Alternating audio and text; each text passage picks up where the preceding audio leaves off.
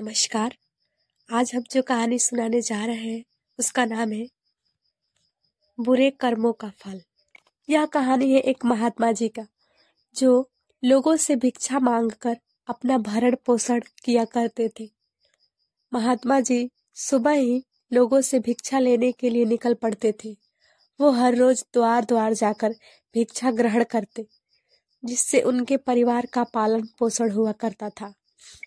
गाँव से आते वक्त महात्मा जी को एक बुढ़िया की कुटिया दिखती थी।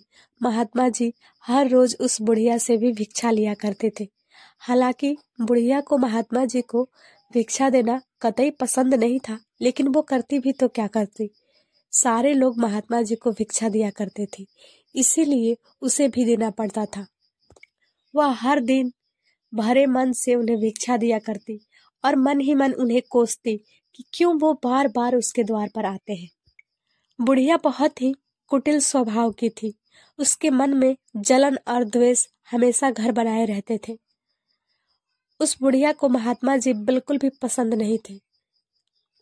उनका यूँ बार बार आकर उससे भिक्षा मांगना उससे अच्छा नहीं लगता था। बुढ़िया परेशान हो चुकी थी। एक दिन उस बुढ़िया ने योजना बनाई। उसने मन में विचार किया कि अगर महात्मा जी किसी तरह से मर जाए तो रोज रोज भिक्षा देने की झंझट ही खत्म हो जाएगी।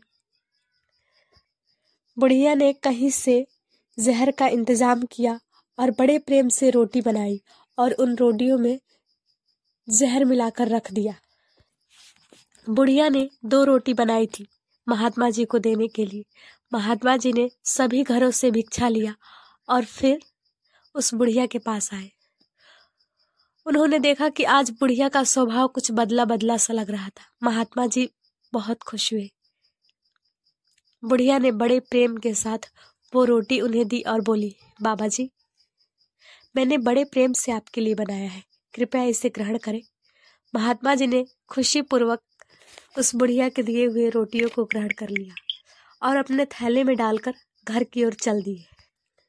महात्मा जी जब घर पहुँचे तो उन्होंने देखा कि उनके घर में अन्न का एक दाना भी नहीं था। उन्होंने सोचा कि क्यों ना आज इन रोटियों को खाकर ही काम चलाया जाए। जैसे ही उन्होंने उन रोटियों को अपने थाल में परोसा कि अचानक उनके द्वार पर किसी की आहट मिली। महात्मा जी अपने कुटिया से बाहर निकले तो देखा कि सामने एक युवक खड़ा था। वह काफ़ी ज़्यादा हारा और थका हुआ प्रतीत हो रहा था। उसने महात्मा जी को देखा। उसके आँखों में आशा की किरण दिखाई दी। उसने महात्मा जी से कहा, बाबा, क्या आपके पास थोड़ा सा जल होगा? मुझे बहुत प्यास लगी है। महात्मा जी ने उसे देखा तो उन्होंने उसे कुटिया के भीतर बुलाया और बोले, तुम काफ़ी ज़्यादा थके प्रतीत हो रहे हो। तुम यहाँ बैठो और विश्राम करो। मैं तुम्हारे खाने का प्रबंध करता हूँ। क्योंकि महात्मा जी के पास तो कुछ और खाने के लिए था नहीं, इसीलिए महात्मा जी ने वो रोटियाँ उस युवक को खाने के लिए दे दिए। इस बात से अनजान कि उन रोटियों में जहर मिला हुआ था। उस युवक ने बड़े प्रेम के साथ वो रोटियाँ ग्रहण की। थोड़े ही पल के बाद उस युवक की मृत्यु हो गई। महात्मा जी को समझते देर ना लगी कि ये सब उस कुटिल बुढ़िया की चाल थी। महात्मा जी को बहुत गुस्सा आया। महात्मा जी उसी वक्त उस बुढ़िया के घर पर पहुँचे। उन्होंने देखा कि बुढ़िया ने बहुत ही स्वादिष्ट पकवान बनाए थे, क्योंकि आज उसका बेटा बहुत दिनों के बाद उसके घर आने वाला था।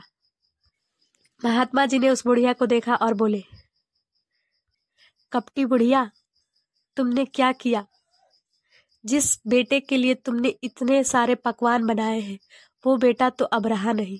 बुढ़िया ने सुना तो उसे धक्का सा लगा। उसे समझ नहीं आया कि आखिर महात्मा जी कहना क्या चाहते हैं।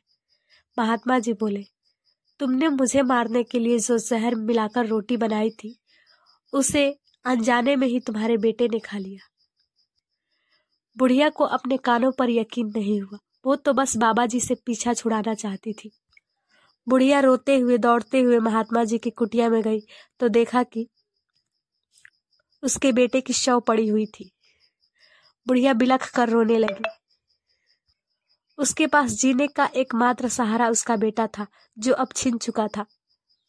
अगर कायदे से देखा जाए तो सारी गलती उसी की थी। लेकिन अब रोने से क्या हो सकता था? बुढ़िया ने अपने हाथों से अपने खुशियों को आग लगा दी थी।